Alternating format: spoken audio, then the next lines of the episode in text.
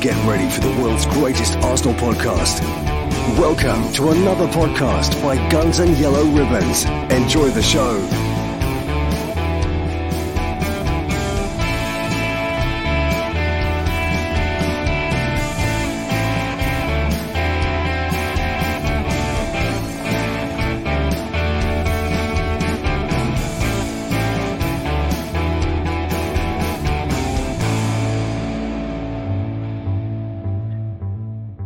Hello, good evening. Welcome to another episode of Guns and Yellow Ribbons. I'm Fergus. I'm your host. Wow, what a week, what a week, what a week, what a week, what a week. Uh, for some people's livers, for some people's patience, uh, for to supporting the Arsenal, uh, for people travelling back from Newcastle. We'll talk about the, the horrendous journey you had, Dan. And for Trevor, who's not here today because he's got no internet for, I think, nine more days. And he's in the back of beyond, so his phone wouldn't be good enough to... to um, use, and he's covered in boxes and tattoos and stuff like that. So yeah, Trevor's not going to be here this week, uh, but we will say good luck in the new house. And uh, it, Donna, he's in the Ruth Beck wing, and we'll just leave him in the Ruth Beck wing. So that's where he belongs. So Alex, uh, you're on your way over here tomorrow um, in London. Uh, is it a surprise for somebody? Not, not anymore. Um, I kept it a not secret anymore. until. a week ago, and then I, I told my grandpa that I'm taking him uh, for the game tomorrow. So that will, he was over the moon when I told him, and he can't wait for tomorrow. So that would be really has good. Has he got a flag? Has he got a flag? He hasn't got a flag. I might need to speak to a certain person um, who's good with flags. He's got his scarf, uh, but yeah, might be um, something he, he, he should look into getting, and a, a flag like that. So, Dan, it looks like you might have a slightly older D J in the background telling you what songs to play. As long as it ain't an half and half scarf, I don't really mind. But yeah, it's, oh, it's uh, not. It's not good, Ferg. We're a minute in, and I've not really agreed with anything you've just said so far. And uh, you haven't agreed.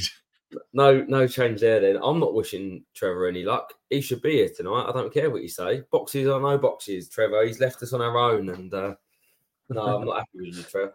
Watching. Well, well, what it what it does mean is the chat will be very quiet. Okay, not not you guys chat among yourselves by all means, but the amount of um uh, things that will come up the bottom will be limited because I'm getting all the other bits and pieces done as well. So, but by all means, if if you guys see a comment, please point it out to me, um, uh, and we'll we'll go back to it if if if if you want on there. Look, we're going to look uh, briefly back at the West Ham game. Well, I'll tell you, I, I say we're going to look back at the West Ham game. We were that far back from the West Ham game. It might as well be about a week ago anyway from where, where we were. Dan, these were our seats. Um, it, it's that's not very bit, good in the up tier, is it? oh, hang on, hang on, hang on. Uh, live, live from, um, here we go. Is he in? Uh, Hilsey. Hey. Hey. Boys. Hello, I've just bought this board, so I'm only coming on for a few minutes. Just want to just want to say Gary Neville's a knob, and then I'm off again, to be honest.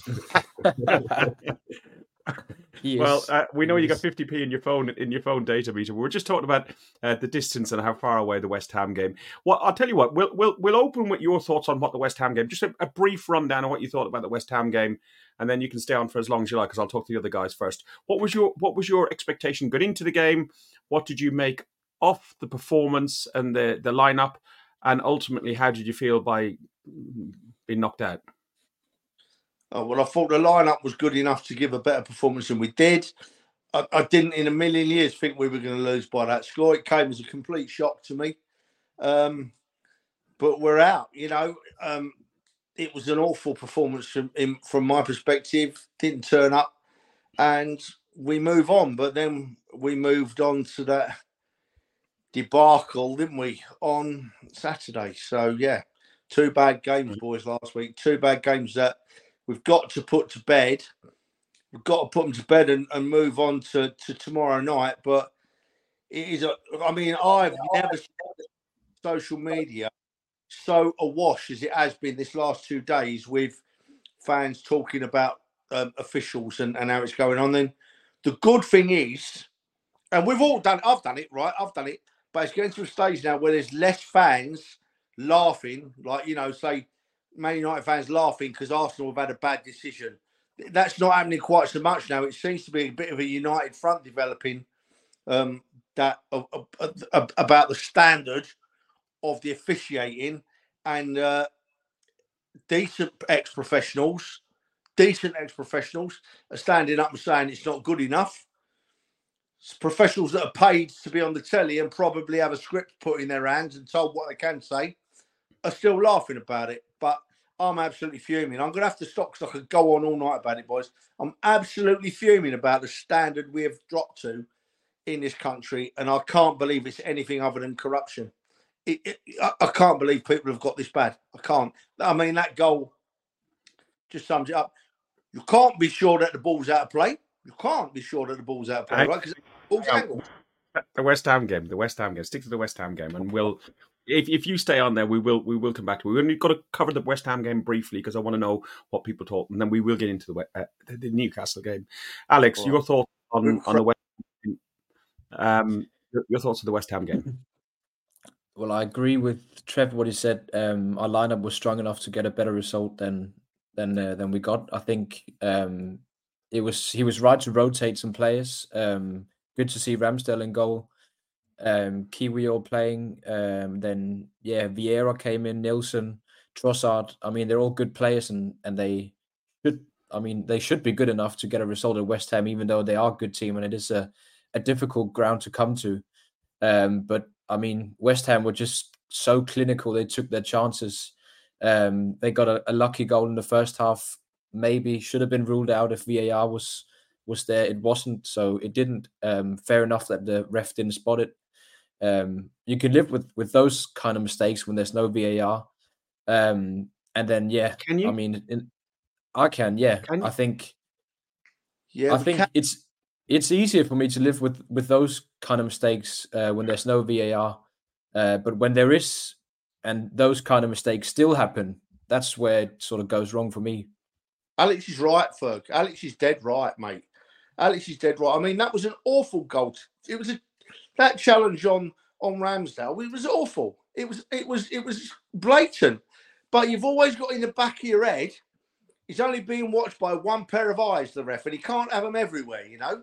So you've always got that bit inside your head that says he may not have seen it, which which we've got to accept, and we always did accept, you know. But mm. there's no excuse for the other crap. Dan, um, Ben White shouldn't have been heading back towards his goal that way. Overall, in that first half, I thought we did dominate, bar that uh, that, that first goal. Uh, half-time win for, win in for beers. Great goal by Kudos, uh, Kudos uh, for the... Um, I, I cocked it up again. Uh, I saw you little wry smile. um, uh, Kudos and and then uh, a heavy deflection for the third goal. What was your what your thoughts on the game and, and in and around us? I mean... I've got a slightly different view um, to the other guys in terms of the officials and V A R there. I'm as frustrated as anyone when it comes to them having an impact on the game. Um, I don't feel like they had an impact on the West Ham game. I feel like the impact on that West Ham game... Yeah, I feel like the West ha- the impact on that West Ham game was because we were poor. And I think that's as poor as I've probably seen us for a long, long time. Um, I was disappointed. I was disappointed that the squad players that came in didn't make an impact and they didn't show that they were able to step up to the first team. And I think it's clear why we have so much reliance on our starting eleven because there is a massive drop-off still in the in, in the squad. Now, I think we can get away with maybe one or two changes. We, we're still nowhere near the level where we can make six or seven changes to our starting lineup and expect to be beating a, a half-decent, even Premier League team. So, yeah, it, it was it, it was awful, in my opinion, for performance. You can say we dominated. I feel like we we were in control, but then we had no real threat. Um, I'd probably say in terms of the performance we had, the impact that the squad players had, and the fans and the away end, that was probably the worst I've been to in the last couple of years. Mm. Uh, we'll talk about the fans in one second. Um, Alan's got a really good point, and which is the point which I thought... Um, what, surely we should start with a better team and uh, bring on the squad players off the bench afterwards. For example, um, we brought on Rice and the reception he got. Well, I thought I thought the, the hardcore West Ham fans gave him a good reception. The day trippers and the Johnny Come Lately fans were the ones that were booing. It was quite mixed around us um, uh, where, with regards to the reception. I know it came over on T V as everybody booed, but they didn't. Um, but it was Odegaard coming on. He did score the the, the the consolation goal, and now he's out again injured, and probably won't. He didn't play on Saturday, and probably won't play again. Well, if he's not fit enough to be there, he shouldn't be on the bench. But if he's, he's fit enough there, he should have started and given him twenty minutes, go two, three uh, goals up, and then take him off. Um, with regards to the fans, I totally agree with you. I was absolutely fuming, and anybody who uh, saw on Twitter that night, I did put a post up. And it started at sixty minutes, Dan, didn't it? sixty minutes down the drain, Arsenal fans walk out of West Ham again. Oh, you did there, Berg. um, honestly, and, and, and look, I'm, I'm, I'm going to try and be a bit more balanced and a bit objective, right? Because I've spoken to quite a few people that have various opinions on people leaving games. And I fully understand people leaving early to get trains. I fully understand people leaving because they've got other things they have to do in their life, and, and football for many people isn't their number one priority. Fully understand that. I understand that people pay for their ticket and they all have the right to do what they wish and want to do. For me, it's the manner of the way that people walk out that really frustrates me, in that you can walk out at any moment, but when you walk out the second after a goal's gone and your reaction is pretty much, ah, oh, sod this, I'm off. I don't understand what type of fan you are, because you're not a fan. You just you you may as well be a day tripper, in, in my opinion, that you react to your club conceding a goal and you want to walk out. It's just not the way that I see being a fan at a football club. For me, you concede, and that's the time when fans should be louder. Now, if that happened at like eighty-five, ninety minutes, yeah, I might I, I might understand a bit more. But sixty this, minutes this is, in, this is not. This is ninety minutes at the lower tier, and you can type of understand that people trying to get out and everything else. But yeah. some of these photographs yeah, were taken you, earlier. You do have these... to say, Fergus, it's not everyone, and and, and let's no. not put everyone in the same, in you know, paint them with the same brush.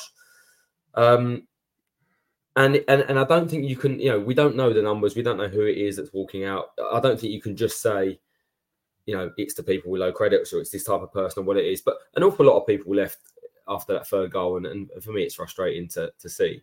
Mm. And The, oh, the biggest I spoke disappointment, with... bit, on, sorry, like, like last thing, biggest disappointing is people that left. I didn't really know it's an impact on the crowd because there was no noise before that, let alone when they left.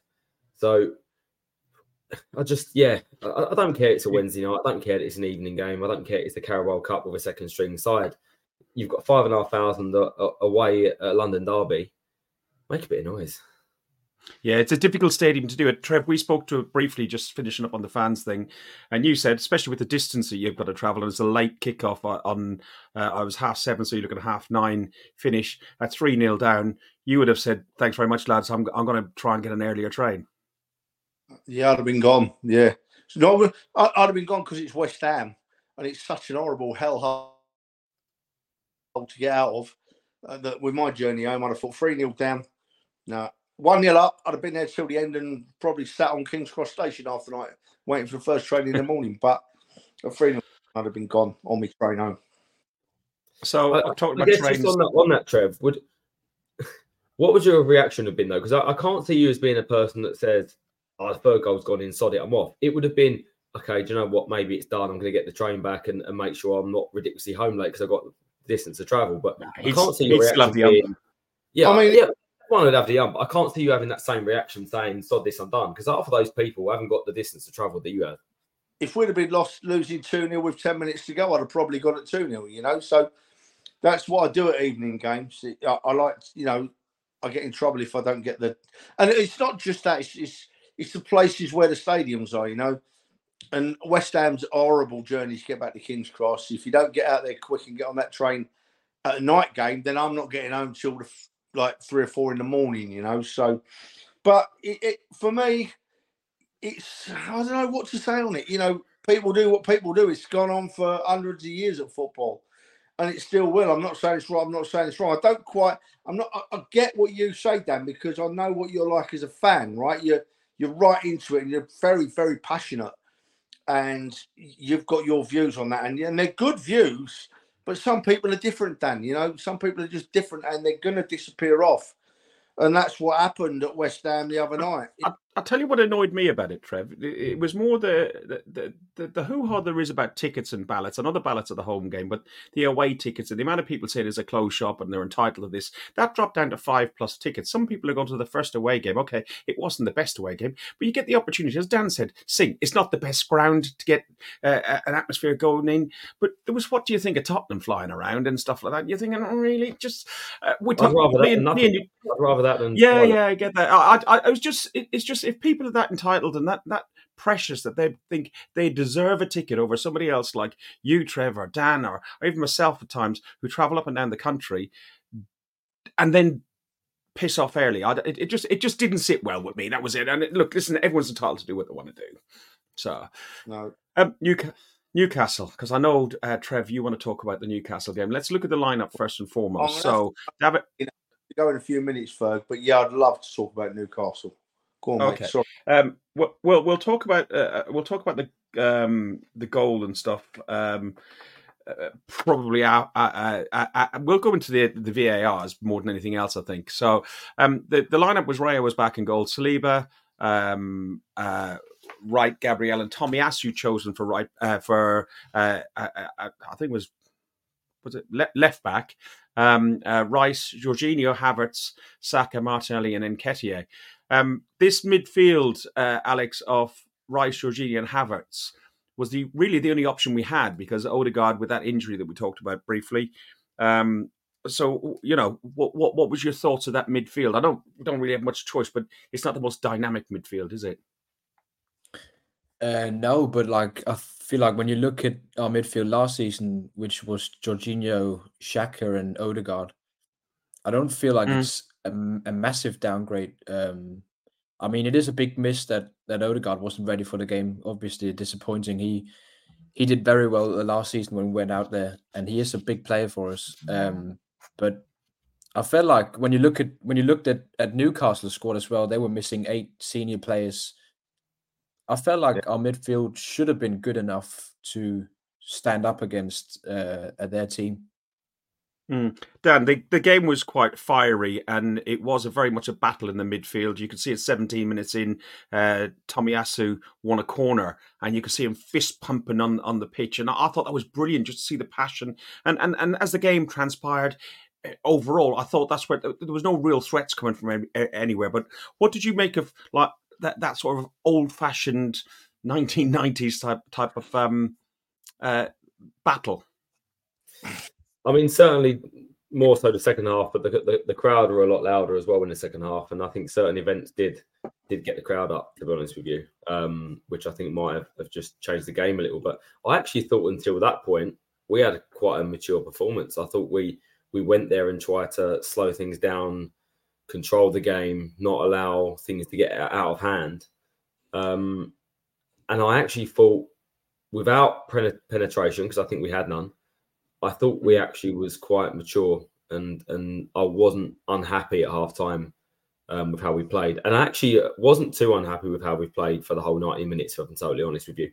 There, there, there are some obvious things that we've lacked. I think Odegaard being one, Jesus being another. Um, we are massively reliant on those two and also massively reliant on the on the two wide men having a good performance. Um, and I think it shows. Without without a decent attacking performance, we do struggle to score goals and, and and win tight games like that. But I wasn't massively unhappy. I think a lot of people before the game said that they would have taken a draw. I must say I wasn't one of those. I thought we had to win the game, but a lot of people said they would have taken a draw.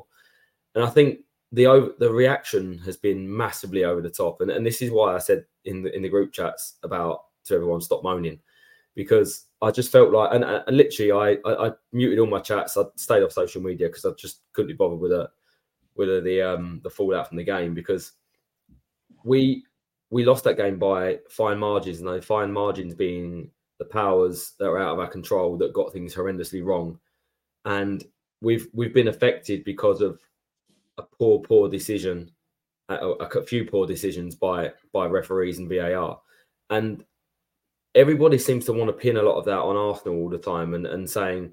Comments such as we've gone backwards, or they want to pin it on the Raya, or they want to pin it on Havertz. They want to make a scapegoat out of someone. I don't think we need to make a scapegoat out of anyone in that game. I feel like the only scapegoat is V A R and, and, and the referees. Mm. You know, we're we're at, we're, we're at a point now where We're only three points off the top. We've played Man City, we've played Man United, we've played Chelsea, we've played Tottenham, we've played Newcastle. We've had Jesus out with big injuries. Martinelli's been out of injuries. Saka missed a game. Odegaard's missing games. Partey's missed games. You know, Zinchenko's been out for a, for a few games. Let's stop getting on the back of the team and saying that that someone's it's someone's fault within the team, or it's Arteta, or it's someone. It's not. We're, we're doing okay. You know what? I, I don't think I don't think there was anybody in that performance on on Saturday. Okay, maybe the forward line was was a bit neutered, and it, I even saw Eddie doing quite a lot of work, working back in the first half and in, in uh, working deeper and trying to do what Jesus does. But there was no little or no service coming up there. But there was one major highlight in the first half, which was the tackle on um, uh, the tackle, the Havertz tackle. I'm going to play it here for a second and just let's see what you, uh, what you think. Trev, I'll come to you on it. So that's quite. It's slowed yeah. down quite a bit there.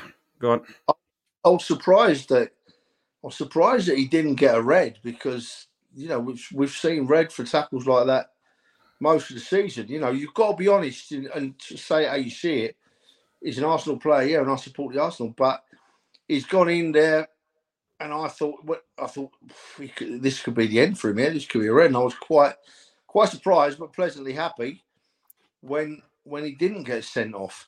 I just, you see, I, I agree with most of what Dan says, right, in that it's, I, I wouldn't have minded Newcastle. When, when I saw the lineup, right, when you see a, a triangle of Havertz, Jorginho and Nketiah, I thought to myself, there's not going to be much dynamism here. We're not going to be, we're not going to be dynamic. We're not going to, we're going to need a one-niler here. We're going to need Havertz or Jorginho or Nketiah to get one chance and put it away. Because I, I don't like them three in the same side. But I thought they actually played quite well. And for me, the, this is where I disagree with Dan slightly. For me, I was furious and I was moaning and I was complaining about the nature of the goal, about how the goal was given. I wasn't I wasn't upset with the way Arsenal played. Um, I think there were certain elements of the t- game that we could have done better. But when I saw the lineup, as I said, I thought, I thought to myself, this is going to be a one-niler. If we're going to win today, we're going to nick a one-niler with that side. Um, but it was the manner of the goal, and we could talk about it all night, you know, that, that I was upset with, because it wasn't a goal, you know. It wasn't a goal. And I'm so proud of my manager. I'm absolutely chuffed to bits that Arteta is the one that stood you, up. Trev, I, what, what you thought was a red card, then... Alex, did you think it was a red card, or do you, did you feel that, uh, like what Bex Gunner eighty-one says here, he didn't think it was reckless? Uh, yet again, you got Heath, who thought it was a straight red card, his, his feet left the ground. I think it's one where you could argue it's a red card. I think it's quite reckless because, I mean, he isn't really going anywhere and he's coming flying, um, Havertz. I think... the contact is quite minimal. He's lucky that he didn't really catch him too too much on the tackle. But I think I wouldn't. I mean, I wouldn't have said too much if he, if he'd given a red card. Um, it, it. I mean, it was a reckless challenge, and um, you could compare it a bit to the one um, that the Spurs player uh, Udogie did. When yeah. Yeah, the, the way he went in y- yesterday and didn't really catch him too much. I think they're quite similar. Um, and I mean, the difference both... with the Ndoggy one is Ndoggy came with two feet up. Um, yeah. If you look at uh, if you look at Havertz one, he's got one leg going forward to block the shot. The other trailing leg is the one that catches him. I'm not going to play it again because YouTube will uh, snag me for. Yeah. For and I mean, they they both resulted in yellows. And I think the thing that we want the most is just consistency. And I mean. At least there was consistency in, in that sort of regard. So, um, yeah, um, could have been could have been a red. Um, lucky it was a yellow, I'd, I'd say. And Dan, that, that resulted in a yellow card for Havertz and three yellow cards for Newcastle, which was a bit of a result if we can do that more often. Um, also, uh, the first half, a casualty of the first half was. Um, Uh, Dan Byrne, he was substituted off, and they had some Italian guy uh, uh, to replace him, and he had a great game. But the whole game took a turn, and it took a nasty turn, especially in the second half after that tackle. And one of the players linked with Arsenal before he signed for uh, Newcastle was Bruno Guimaraes.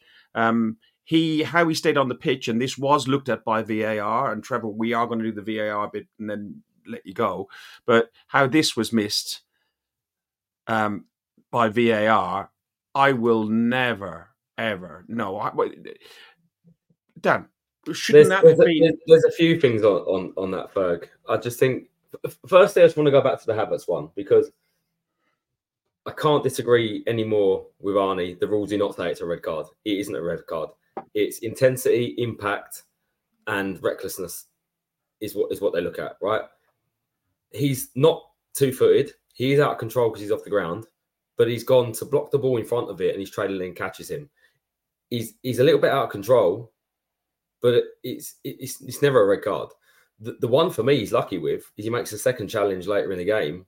He, he should have got a second yellow card, in my opinion. He, mm. he makes a second challenge, and that's the one that, that I'm very surprised he didn't get one for. But it's never a red card on its own, and it's it's got absolutely no relevance to the um to the tackle yesterday from the doggy, because the doggy is completely off he, off his feet, two-footed, studs up, and regardless of where he catches the guy or not, he could seriously harm mm. someone by doing that. He's gone towards a player. That that's the red card. But but Havertz still catches him on, on his shin, like on the middle of his shin.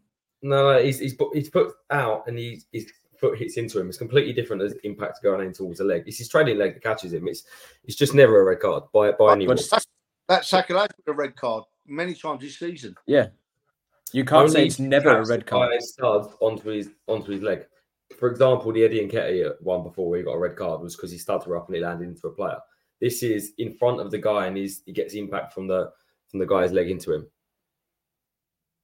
It's, it's, it's, so it's just never a red card. But on on the um, on the Bruno one, that, that clip you showed doesn't do the situation justice. And this is a, another issue I've got with V A R is if you're looking at that instant on its own where he's got his forearm to his head, yes, you could argue um, a red card. But what shows it as more a red card for me is the clip just before that where he's running around like a headless chicken, slides on the ground and misses it, and then goes and gets him in the head. You know, is it, mm. the context of that thirty-second clip shows that the guy has lost his head and he's just struck out at someone. But and he also done this to, to Havertz not long afterwards. He's clearly clearly lost his head, and it, it, it's violent conduct. You know, the rules say, you know, there's no attempt to uh, play the ball. It's it, it you know, it, it, it, it there was neither one of them had the ball at the time, so he should have gone at least for two uh, two yellow cards, if not two red cards. Um, yeah, Trevor, a, a pit.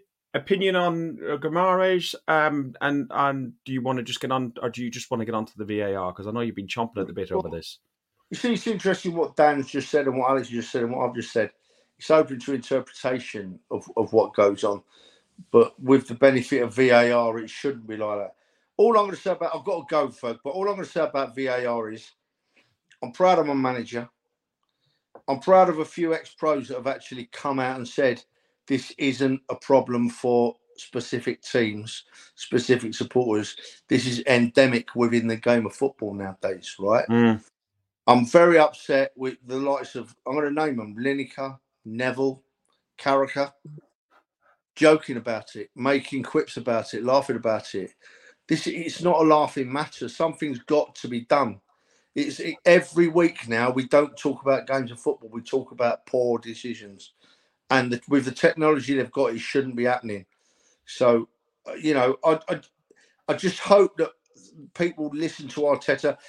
You know, how, how many times in the last couple of years have us as Arsenal fans been the right side of a, of a um of a decision and, and, and thought, Jesus, we got away with that, but we've laughed and took the mickey out of the opposition fans and that, you know, just like Newcastle fans have done to me this week, you know. And, you know, that's what happens. We're football fans. We're, we're full of banter. But the time has come now, and our old mate Kevin Campbell at the nail on the head today when he said something needs to be done. It's football that's the problem, not the fans, not not not the players. It is officials at football. And I'm saying this, no one else has said this, and I've said it before and I'll say it again. When you see decisions like we were subjected to on, on Saturday, I can't think of anything other than corruption or a payoff or something happening. Maybe it doesn't, but but what else can you think of? There's three things that the ball, you know, before Gary Neville done his weaselly bit with a football last night, which was highly embarrassing, childishly embarrassing. we all know that different angles make the ball look in or out, right? So the ball, we don't know about the ball, right? But what we do know, what we do know is that that was an awful foul on, on Gabriel. It was a two-handed, proper shove in the back. And, and that's given every game, every day. So why wasn't it given then? Why wasn't that given, that foul there? Don't tell me it's incompetence on behalf of the V A R official, because I won't have it. They have all the training, all the updates. They're full-time. They're full-time officials. They're not part-time going out doing another job during the week. This is their job. And they can't get that right. So draw your own conclusions, guys. I've drawn mine. I've got to be careful because otherwise I'll get in a lot of trouble. But it's Trev, got before to you go, before you go, I just think you and there is a Man United pundit, um, uh, Mark Goldbridge, out there. Um, he said this, and I think it echoes very much similar along your lines. Perfect decision yesterday. Arteta says it's a disgrace. You've got Neville Carragher saying get on with it, and now you've got Michael Owen saying get on with it, if that's true. Who does the show with Howard Webb? Michael Owen. Who's had Howard Webb on their show? Gary and Jamie. I mean, start opening your eyes to what's actually going on here. There's probably little WhatsApp groups or little messages going round. Look, we need to take the pressure off the P J M O L a bit. They're getting a, a lot of stick here and momentum's building in the fan base. You're really influential. Get out there and start, you know, ridiculing Arteta. Call it, cause a division, and they'll all start fighting amongst each other. You know, I see it for what it is. You see, it, it is, I've not seen that before, but he's absolutely nailed it. He's absolutely nailed it. And just to rub salt in all of our wounds as football fans, fans of football, Sky T V will put Mike Dean on the telly this weekend coming, and he'll be telling us how wrong we all are and how useless we all are and that we don't understand the rules of the game. So Sky T V are as much of the problem as anything else. It, it's it's it's endemic, and it's and it's got to stop because football, I don't want to watch football at the minute. I don't want to watch football. And I've watched football for sixty odd years. I don't want to watch it because I know at the end of the game, I'm not going to be saying, oh, that player had a blinder. What a pleasure it was to watch him. I'm not going to be saying, what a great save from that goalkeeper. Or I'm not going to be saying the fans were amazing today. After every game, I'm thinking, the referees won that game for someone. The, the, the officials' influence has changed the result. That game wasn't won by the best football playing team. It was won by a V A R or an official making a decision. And it's almost every bloody game. And it's got to stop. It, we've got to stop it. So we've got to be a united front. I don't know how we do it. I'm not that clever. But there is some way of doing it. Maybe, maybe Dan, you're an intellectual young man, right? You're a clever young man. You need to start up a new referees association. Recruit some referees, give them some training, and say to the Premier League, here, I've got this group of referees. We ain't going to do no worse than what you've already got. And in fact, we're going to do a lot better. You know, it needs something like that.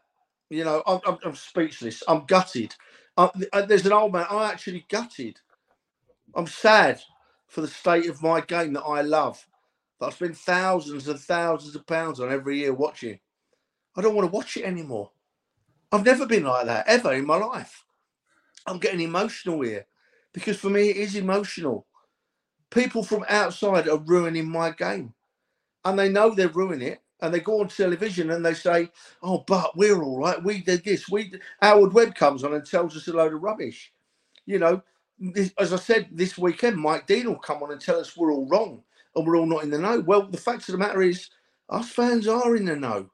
We're not as stupid as people think. We all know football, you know, and we all know, most of us know at the moment, that is very, very wrong somewhere, and it needs changing. It needs changing desperately because it's all, it's it's just done. It's finished. It's gone. Boys, I'm sorry I ranted. I love you all, but I've got to go because Donna's shouting me from the kitchen. Love you all, boys. Take See care. See you tomorrow, Trev. See you See later. You. Cheers. Well, I will just say, Ferg, I'm very sorry, but if um, if if anyone wants to offer me some Saudi money, I know said um, Trevor said about setting up a re- referees association, but I would be open to some Saudi money, I'm afraid. Some funding. Uh, So we had um, it was sixty-five minutes in, and uh, there was it was one nil to uh, uh, to Newcastle.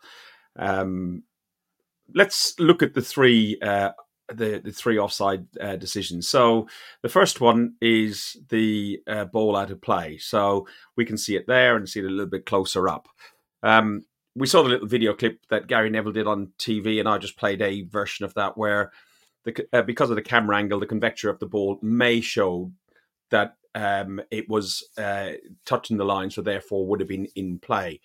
So would you be both agree that if it, if you can't prove it definitively, if it went out of play, you need to stick with the on-field decision in that one? Would we would we say that's correct? one hundred percent. Yes, yeah, but okay. I'll, I'll I'll have to say, like, how haven't they got the technology to determine whether the ball is in or out when they've got it on the goal line? Why haven't they got it on, like, on the whole pitch? Because we've seen uh, it multiple yeah. times now this season where they haven't really been able to conclude whether the ball is in and out. It's, I mean, to, to be um, honest, Alex, I um I had a similar thought the other day, and I was sitting there thinking they can they can ping a line across for an offside. Why can't they ping a line across for the the edge of the line and the edge of the ball? I, I don't the understand why they can do it. Or, B- or like just B- the Hawkeye technology or whatever it's called. Well, B N Sports uh, done a, a computer model of it, and they had it that it was like a gnat's crack away from uh, it was it was it was in. Yeah. So, I mean, which, my, my opinion is actually that the ball was still in play. Yeah, probably. I, I, um, I, yeah. What, watching it live, I thought the ball. I went, oh, that's gone out. And oh, Christ, he kept that in. That's that's tight. I, I, if if we'd got. Uh, the goal disallowed because of that and only that, I would have thought, oh, we got lucky on that one. Um, mm. the, the the next one I want to look at, because I think it's probably easier to discuss, um, is this, the offside. Now, um, what I can see here is the ball on top of, is that um, uh, uh, Lascelles' Joe... head? Uh-oh. Uh, is it Joelinton? Joelinton, yeah, Joelinton. Joelinton's head, and and you see Gordon opposite. Gordon is behind Raya, um, and therefore there's only one Arsenal defender in the box. So one would have thought that that would say it's offside. Well, it, it depends, because if the player's behind the ball, then he's not offside, irrelevant of how many players are actually behind. So for me, that's actually still onside because the ball's played effectively to a guy that's behind the ball. Yeah, it's it's whether he's okay, behind the ball or not, isn't it? Joel, what about Joelinton, though? Is he is he not uh, offside? Well, you, you have to see when the ball's played, because that picture, I guess, shows it where it comes off of Joelinton as opposed to when it's crossed. So it's mm. a very different picture. I mean, yeah, my, my opinion is from Joelinton, it's played back. Um, I'd like to see closer if it's anyone's hand or anything like that. But again, the pictures are quite unclear. Um, again, with the offside, if you can't physically draw a line and you can't get a A definitive answer, then I can understand why they've not done it. What I don't understand is why there's not enough camera angles in the Premier League ground to be able to show from all angles a three sixty Again. view and ping a line exactly where it is and make sure he's behind the ball. Now, you know, my my, my opinion is still that he's, he's actually onside, but you, you can't tell, which is frustrating. Um, I, I don't see the, the, the biggest frustration here, Ferg, and I said this for the Spurs game last night as well, is that I guarantee you at the Spurs-Chelsea game, not a single fan in that stadium had a clue what was going on. Same as not a single one of our fans in the Newcastle ground really understood what the issue was. He came up and said, checking offside or, you know, checking ball out of play, checking this, but no, no one really had a clue. Why can't they be showing us those pictures in the ground? Why can't they have different camera angles where the fan experience is actually what they promised all those years ago during COVID? There is this, there is a... There is a. They did say that, and I keep on repeating that. It's a bit like um, Van Persie getting the yellow card for kicking the ball after the after the oh. whistle. I see it done time after time after ten time. I never see it done again. But the thing with this offside one, it's a very easy solution, and we've got it. We had it in Qatar. We've got it in the Premier in the Champions League, uh, and and you got it in other leagues around Europe, which is the semi-automated offside. That would have come along, flagged up. You need to double check this, but th- th- that mightn't even have been a discussion point, because it would have picked up and gone, no, it's onside, and they wouldn't even have to debate that. Yeah. But the, the fact of the matter is both those decisions are completely irrelevant, because there's only one thing they should be checking, and it's one hundred percent a foul, a push in the back. And I guarantee you at every single corner, that's given as a foul. But because there's a goal involved, all of a sudden they've not given a foul. It's it's a ridiculous decision. I, I don't think anyone that actually watches the game could disagree and say that's not a foul. He's got a straight arm, two hands pushed in his back, and he's pushed him off balance. It's a foul. It's it's it's ridiculous. Like there, there is no other opinion. I'm not I'm not going to accept anyone's opinion. That is a foul by the letter of the law. By any game I've ever seen now, in previous years, in any year of the Premier League, that is a foul. That's not changed in the last three, four, five years. That is a foul all day long. It always has been.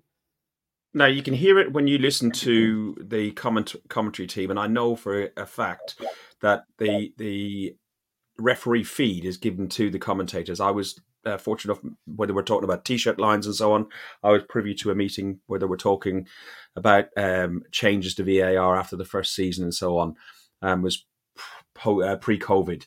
And you can, what you can hear got on, we hear some of the clips that are done on that monthly uh, one now that Howard Webb uh, makes up some stories about.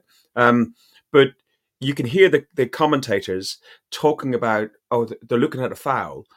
And then they go, oh, but yeah, he's he's he's heading forward to cover Raya because Raya's positioning, which we can talk about as well. Um, but uh, he's covering Raya, and he, he has ducked to, co- to cover for Raya's absentee between the sticks. But he's then pushed down further. Alex, what what what what's your thoughts on, on it, and how did you feel at the time? Gutted, I suppose. Oh, yeah. I mean, I've seen what, what the ref said um, as well, and apparently the, the the thing they said was he's got two hands in his back, but it wasn't a shove or something like that, uh, which is just nonsense. Because I mean, like Dan said, um, by the letter of the law, it's a foul. Um, We discussed earlier with Havertz, and yeah, okay, that's that's a bit more subjective, but this is objectively a foul. You can't say otherwise. I mean, it, it's it has to be given as a foul. I can't see why. And yeah, I mean, oh, it's just frustrating, and it and especially when it's a game where it's balancing, balancing, um, and it's come down to fine fine margins. Um, it just makes it even more frustrating, and. Yeah, I think ball out of play, um, that's a difficult one. Offside, yeah, okay, right. But this one, you can't argue. It's a foul. Yeah. I mean, what, what, not what, do think, what did they think he was doing, Alex? Do you think he was giving him a nice little massage? Like, I don't understand what V A R are actually looking for there. The guy jumped. And, and even if it's not from a bent elbow to a straight elbow, if your arm's out straight and you're jumping and you lean forward and you put pressure on the player, it's a foul. There's yeah, no other, I mean, uh, other way about it. Uh, and and, and it's, a, it's a decision that's completely changed, not just the result of that game, not just loss as a point, but also just the impact on the neg- negativity around the club and the fan base, for me, yeah. is bigger than just that point. Yeah, yeah and there was a handball in there. There was see. a handball in there as well. Yeah, that's yeah. what I said. And, I said, you know, they, they, they should be looking at that as well, and, and has it touched his arm or not? Um, Uh, yeah, I must have... the only reason I'm not highlighting those is because th- there should be no need to even look at any of those other decisions other than... I agree, I agree. Um, I, I, I do find that a lot of fans on social media say, no, we were robbed, we lost three points. We didn't. We were never going to get three points in that game. There was eight added minutes at the end of that game. And to be honest, I think if you put eighty added minutes at the end of that game, um, I don't think we still would have scored. Let's let's talk about um, some individual performances. So if we if we look up top, um, not digging anybody out, but Eddie and Saka in particular had very, very, very quiet games. Martinelli, I thought he tried very, very hard, but just nothing really came off from him. I did say earlier, uh, the service that was coming up to them wasn't the best service in the world. Alex, your thoughts on on, on the forward mid and the attack and midfield forward sort of area? Yeah, I think um, I, ha- I had to watch the game back because I couldn't watch it on, on the Saturday live. So um, I'd seen all the reactions from the fans and um, saw loads of people digging out, uh, especially Eddie. Um, and yeah, he didn't have his, his best game, and but I agree, like, he didn't have much service, and I think Saka Saka didn't have, have a very good game. Um, he got into a lot of good positions, um, uh, but every time he just did, he looked a bit off. Um, and as you said, Martinelli, he he always keeps going with his um, with t- taking on players, and um, and yeah, but yeah, just not the best game. And like you said, I didn't feel like we were we was ever going to score even. even though there would have been eighty minutes added on. Um, I think Havertz showed a lot of tenacity in midfield. Um, I think he he's becoming better at receiving the ball, turning and running into space. And he did that a couple of times, um, which was good at the new in the Newcastle game. Um, I think he had a good performance, and I liked the, even though it was a bit dangerous and he probably should have been sent off, um, if not the first, then the, the second challenge, which Dan talked about. Um, I liked the fight and the and the willingness you saw in, in him and the the fire. Um, I think a lot of people um, were complaining about his body language in the first games. I think we, we all saw in that game um, that he's not just a lazy player. Um, so that was good to see. I think Rice again had a good game. Um, Jorginho, not his best game, but um, but yeah, Rice played very well. Um, but yeah, I mean, yeah, it's just a draw for me. It should have been a draw, and it's just frustrating. Mm.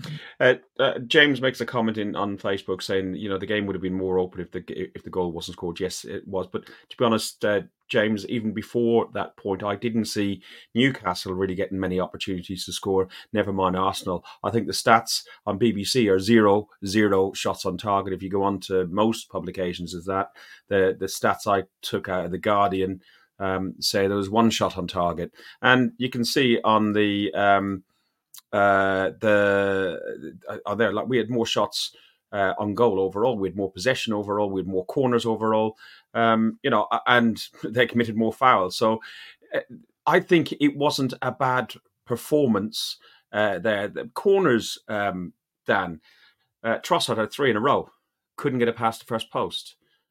Uh, you know, surely we should be looking at somebody else taking those corners then. Yeah, I, I, I don't know about someone else taking them.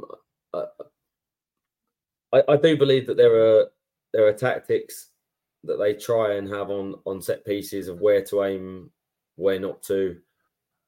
I think against a side like Newcastle that are quite a tall physical side, good in the air, it's difficult. Um, I, I do agree with you. I, I don't think we lost three points. I think we lost a point. Um, I think overall I was quite pleased with how we played from our box and the middle third. I think when we got in the final third as a team, we wasn't good enough. And I don't think you can really dig out any individuals on that. I think as an attacking unit, we were quite we were quite poor. Um, but I agree with you, Alex. I, I, I think people want to dig out certain individuals, and you want people want to. And I'm not going to keep jumping on with Kai Havertz. I thought I, he wasn't the worst player on that pitch for us. I thought we did. I think it was his best performance for Arsenal um, to date. I think he did a lot of good things. Argue, yeah. People people want to call out Raya and say out of position. Without the V A R issue, it's another clean sheet for the for the guy. It should have been another clean sheet. Um, but that's not the first time he's done that. Second best defense in the league. That's not the first time Raya's done that, and you know it, it, it, it's it, it's a schoolboy error to like you know a goalkeeper should stay within their. The, the defending a, a ball coming in from that sort of area, he should stay within his near side post at least. You know, for him to to, to leave that, that area, and he's done it before. He came from. Uh, I, I think he got caught in should that it? sort of position should when. He, should he be yeah. in the centre of the goal? For me, he should be covering his front post when we get to that angle. No, he, but he had gone past his post. He should be still within his post. Oh, listen! All the experts on on on. Uh, on telly and everything else were saying that his position was poor and have called him out. And again, everybody, including myself and many other Arsenal fans, are saying, I cannot see the difference between him and um, and Ramsdale. And I don't see why we've got the disruption and why we're um, why we're, we're actually playing the guy. I mean, it might be con- controversial, yeah, but I think... the Ramsdale did oh, on Wednesday. It, yeah, Raya had a better performance Saturday than Ramsdale did on Wednesday.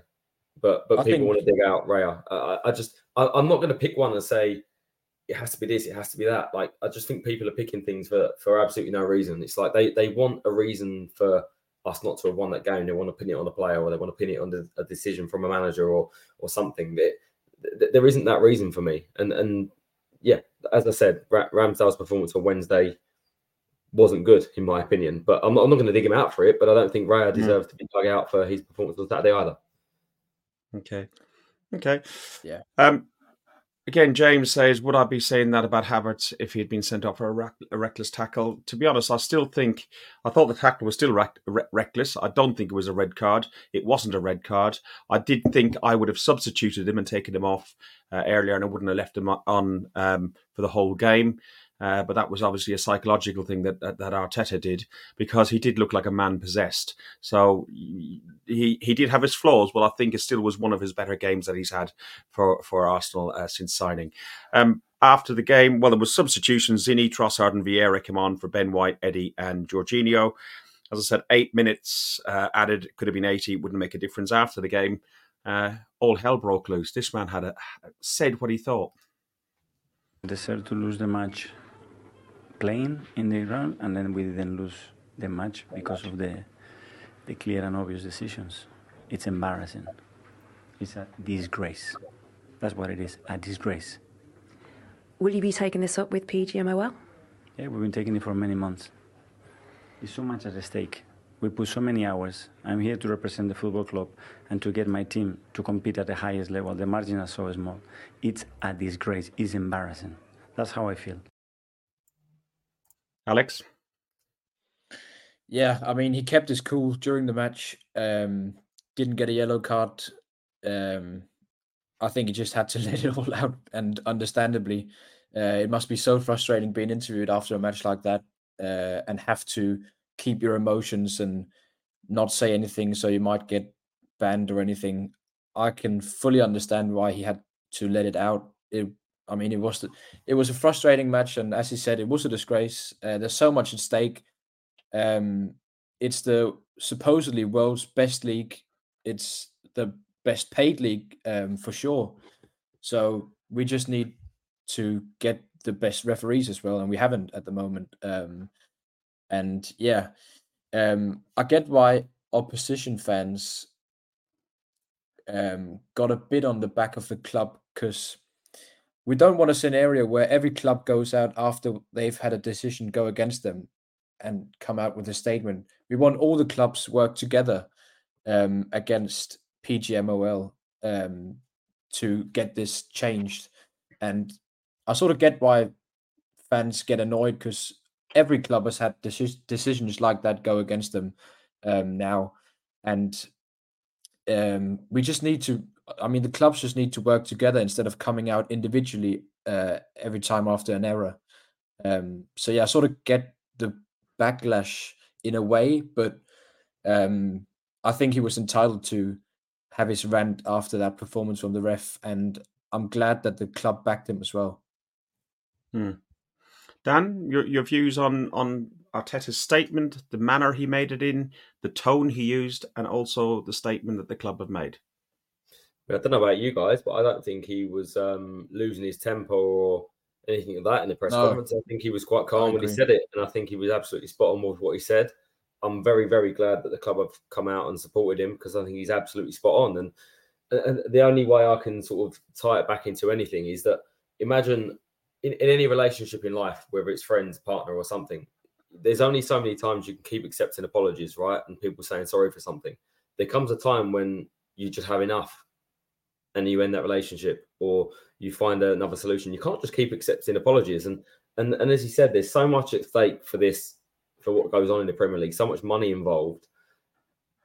And we just have to put up with an apology every week, and and, and it's all okay, and we move on. It's not okay. The standard is not high enough, and an apology doesn't doesn't make up for that. It doesn't make up for a fan week in, week out, spending the amount of money they do, travelling the amount of miles they do to see such a poor level of officiating in, in in the Premier League or or in any league. It's, it's it's not acceptable. And I keep going back to it, of what they said during COVID, that football's nothing without the fans. It's, it's about time they proved it, and they actually improved the experience for the fan, and ultimately getting the right decision. And and they can't do that. Well, the point of V A R is to, to, to stop those situations that I used to face when I made a decision on here, got into the dressing room, looked at my phone and thought, oh my goodness, how have I missed that? That shouldn't happen now. Uh, the V A R's there as that safety net. But what I don't want is situations where, you know, there's some situations that could split opinion sixty forty, not only in the public, for you guys, for the players, the coaches, also for the officials. And one V A R in one week will recommend a review, and in the same week a different one won't. And I think that would create a situation where people lose faith in what it's for. Has anyone lost faith? I think we all have, haven't we? Listen, the thing is, like, we're, okay, we're an Arsenal podcast, and um, that's fine. We're having a moan up about the V A R decisions uh, at Newcastle. Um, but this isn't the first game. It was in the first game of the season for Wolves Man United. There's been Wolves Brighton. There's, last night was an absolute joke. Oh. That, um, there was twenty-one additional minutes played in last night's game. As you said, as a fan in the stadium, it was awful. I sat here Uh, watching it, and um, I could just hear, like, everyone, just the murmur of the whole atmosphere dies down. Uh, that Van de Ven pulled his hamstring. I'm sure it's down to the stop, start, stop, start, warm down, cool. And uh, it, it it can't be it can't be good for the for, for the players. It's not good for the atmosphere. It's not good for the game. I actually am a fan of V A R in principle. I just do not like the way V A R has been operated um, in. in in in practice. Uh, I think I'd, I'd like to see it completely in the control of the referee. And you know what? I, I wouldn't I wouldn't mind so much if there was more short stops where the referee says, I want to have a little look at that, or show me this, or show me that, up on the big screen, and like a, you know, a ten, fifteen second clip, like stoppage like they do in rugby maybe. But I'd like to get to a point where it's more common for the referees to say, no, not gonna not gonna change my decision. As opposed to, you know, every time they go to the screen, ninety-nine percent of the time it gets it gets changed. And and have the ref in control, have someone in his ear saying you might want to check this, fine. But the referee controls the game. And I said before, like, I don't like Chelsea fans, I don't like Spurs fans, but that must have been absolutely horrendous for any fan sitting in that stadium, as we just said. And um, it's it's just not good enough. Mm. I, do you know what? I, no, I also I... believe, sorry, just one more thing on that. I genuinely believe that there is an element of, they want to create drama because it sells a package worldwide. And it really wouldn't surprise me if they do this on purpose to create talking points around the world for people watching globally. I don't know if I don't know if Ferg can pull up the picture I've just sent to him, but that kind of um, talks into what you just said, Dan. Because um, in the morning, the Premier League posted a picture, um, sort of. Um, I don't. I don't know if you can get it up, Ferg. He, he, he does struggle with that, Alex. You know that. I know. Alex, I know. You, you you do you do give him ammunition, don't you? Every bloody time. Every bloody time. It's working. They it's put... working. There we go. Uh, we'll talk up. About pe- it's up. Dan, we'll talk about penetration later if you want. Um, so yeah, go on. I mean, it just it just shows, like, it seems like the Premier League, they're proud of. Of the way the game unfolded yesterday. It's ridiculous, isn't it? The the whole shit show where, yeah, I mean, like, oh, disallowed goals, oh, red cards. It's like they're proud of creating drama and twenty-five added minutes. I mean, all the fans are sick and tired of it. Can I recommend that anybody who's got a friend who's a Tottenham fan as a birthday uses this Uh, for a moonpig photograph for the next birthday card they sent to them? I think it'd be absolutely priceless. Um, guys, I suppose we ought to move on because we'll run out of time otherwise. Uh, tomorrow night, a very big game. Uh, Arsenal face Sevilla. Uh, it's the fourth uh, group stage game. We played them a couple of weeks ago out in Sevilla in the pouring rain. It looks like we'll pour, play them again in the pouring rain. Arsenal are on six points with two wins, topping the group ahead of Lens, and Sevilla are without a win on two points in third spot. Um, what are we expecting? Um, a win, we qualify. Uh, okay, doesn't know where we qualify, first or second, but probably first. Um, so we do need to, to get a win, and then that puts it all down to the P S V game, and that puts us top of the group. Uh, no Jesus uh, because of his hamstring. Probably no Odegaard at the minute. And uh, Alex, you said possibly no Eddie. Yeah, I mean, at least he didn't train today. So um, I think it'll be a late fitness test to determine whether he's going to be in the squad or not. Um, so, yeah, we're definitely lacking offensive firepower with, with all those three uh, if they're going to be out. Um, but I mean, we've got the, we've got the players, and we, I mean, they've had so many chances now. All these fringe players of the squad, I think it's time they finally step up and put on put in a good performance. Um, so I'd really love to see that tomorrow.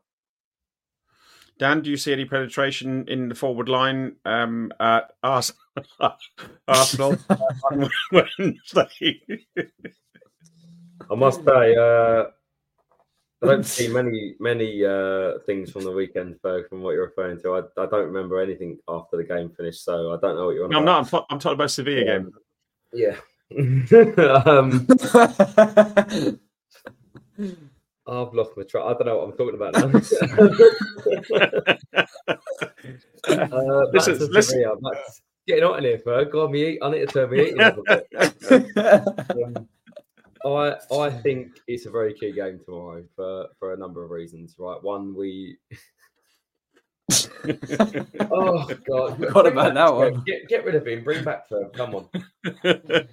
I, I I think tomorrow is a. a I'll be professional out of all of us. Don't worry. Um, tomorrow is a key game. We need to get back on a winning run. So you know, two losses not good enough for a club of our size. We need to get back on and start winning. Um. And also, I would really, really like to see us qualify early in first place and not to have to have anything in that December game against P S V. And honestly, if we finish top, I would completely change the team in, in December, because December's when the fixtures really do pile up. Um, we've got a big Christmas um, fixture to sort of pile up as well. So let's just get it done early, win this game, win the Lons game at home, and make sure we qualify in first and can have a little bit of a sort of feet up moment in uh, in P S V. So, do you go with um, your preferred keeper in Raya, or do you try Ramsdale uh, on tomorrow? I I don't want to keep repeating old ground because it, it's no, I know. It's a, it's a difficult one. That I, I do agree with people that say I don't know what Ramsdale has done to be dropped yet, and even yeah. though I think Raya's the better keeper, I'm surprised he's become number one this early. So I, I could see it either way. Um, the, the truth is I don't care who plays and go out, the two of them, because I, I think they're both good keepers. So if they picked one or the other, I it wouldn't bother me. I do think you go with the strongest possible lineup um, for this game, whoever is fit. Yeah, because I think we got a lesser a lesser game against Burnley on, on Saturday, which does really help. It would be it would be more difficult if we say at a, a top five, top six side that we had to play on on on Saturday. Um, uh, Alex, your thoughts on how would you how would you set up on on Wednesday, and then what what sort of prediction are you thinking of? Yeah, I agree. We have to go the strongest possible. Um, in regards to the goal goalkeeping situation, I feel like Arteta's put himself in a spot where he almost can't drop Raya now, because it will just create even more drama around the whole situation. Um, but um, yeah, we, I mean, we've got to go with our strongest squad. It's important that we put ourselves in the best position uh, possible uh, in regards to qualifying for the next round and getting that top spot, so we um, get matched against um, a number two seed. Um, But I feel like one of the key decisions tomorrow will be who's going to play up front as the striker. Um, it could be Havertz. Uh, it could be Martinelli. We've seen Trossard play there last season a couple of times. So it will be interesting to see whether he goes with one of those three. Um, but yeah, I, th- I feel like back four sort of picks itself. Tomiyasu now um, has sort of claimed that first spot Uh, in in the in the, on the left back against the the big teams, and then Saliba and Gabriel, Ben White, um, Rice, Jorginho, and then probably Havertz, and then Martinelli, um, Trossard, and and Saka up front. No, it's Smith Rowe. Smith Rowe's out injured again, Dan. So no sign of him. Um, Alex, what what what sort of scoreline are you hoping or, or, or thinking we'll get? Well, hopefully the players are going to be hungry to sort of kick back after two losses in a row and sort of prove that we are heading in the right direction. And and um, yeah, and there's so much up for grabs for them as well. It's Champions League. Um, I hope we'll go back and get a three nil win. Um, Mm. I don't think Sevilla are that good, and especially when they're going to be away from home, it's going to be um, more difficult for them. They're really struggling in, in the in the um, National League. Um, so, I mean, we should be able to get a win against them. Uh, I just hope we show up tomorrow and that we're more clinical in the boxes as well and don't concede. Yeah. Um, Dan, prediction, and then we'll talk Burnley. Yeah, honestly, I, I pretty much agree with um, with Alex. I think we'll see a similar performance, hopefully, to what we did against P S V. I'm going to go with, I think, three nil. Um, I think, like Alex said, Sevilla's not been great in their domestic league current form. They are notoriously better at home as well. Um, makes a big impact, but us at home, home team, need a bounce back. So three nil. Yeah, I I think I got two nil Arsenal for, for that one, I I, I think. Um, Dan, it's going to be a difficult one on Saturday. Hopefully, um, the result goes the right way tomorrow night and we get a positive spin and some positive vibes going through the stadium. We saw how difficult it was to get the crowd going and how, you know, against Sheffield um, last weekend. Um, it's going to be the same, although it's a three o'clock uh, Saturday kickoff. Um, it still will be the same. It's going to be a tough, tough old gig. Um, We do need that win tomorrow night to make sure that we're going in there with a positive vibe, because otherwise it, the doom, doom, doom and gloom naysayers are going to be out, aren't they? We'll just do what we do and we'll go in with a positive vibe as we always do, and uh, the others can have their own vibe if they want, but that's not going to be my vibe. The only thing you can well, do, do is, have... is, is set your set your own standard, and if everyone wants to do what they want, they can do what they want. It's it's down to the luck of the draw, who gets the ballot, who doesn't, what type of fan turns up, what type doesn't. You can only do what you can do. But maybe maybe we have been sport recently in terms of atmosphere, and, and the last few years have been a massive improvement. So onwards and upwards. Yeah. We have a special guest. Uh, speak, um, hopefully going to meet up on um, on Saturday. Uh, so uh, he knows the pub we go to, and he knows to meet us at Block five. So hopefully we see you in, in the stadium or beforehand, uh, Arnie. It'd be good to, to say hello and finally meet you, because you say enough in the chat. Have a good um, trip, Arnie. Uh, have a good trip. Enjoy it, and take lots of photos, and uh, put them up on Facebook and everywhere else that we can we can see them. Um, predictions for Saturday, then. What are we thinking Saturday? Alex, I'll let you go first on Saturday's prediction. Well, hopefully we get that three nil win um, tomorrow, and we'll be able to go into the game with momentum, and we should be able to get a comfortable victory against Burnley, um, which would send us in to the national. Uh, international break with uh, good vibes, as we, we just spoke about, um, and I mean we should we should really be able to get a, a comfortable win against Burnley. They've they've struggled this this uh, beginning of the season, um, and yeah, I'll go with a with a two nil comfortable victory against Burnley. I'm going to go a bit more than and a bit more than two nil. Um, we should be beating them very comfortable, and I'm expecting, yeah, I, I was going to say, hopefully. I'm expecting a Sheffield United type result. I'd love that. Yeah, I, I'm going five nil. I know it sounds ridiculous, but four nil, five nil. We've got to be keeping a clean sheet against them. I like Vincent Kompany. I like what he does, but I think he's been suicidal trying to play real football with Burnley uh, in the Premier League. Uh, I watched the documentary on Sky. It's not a bad documentary. Um, it's a bit interesting. I find it more interesting because I, I quite like him, and I think I think he would be a great manager one day. Um, we don't have no Trev, so we're not going to do um, we're not going to we're not going to do um, a North London forever. We're going to do this one.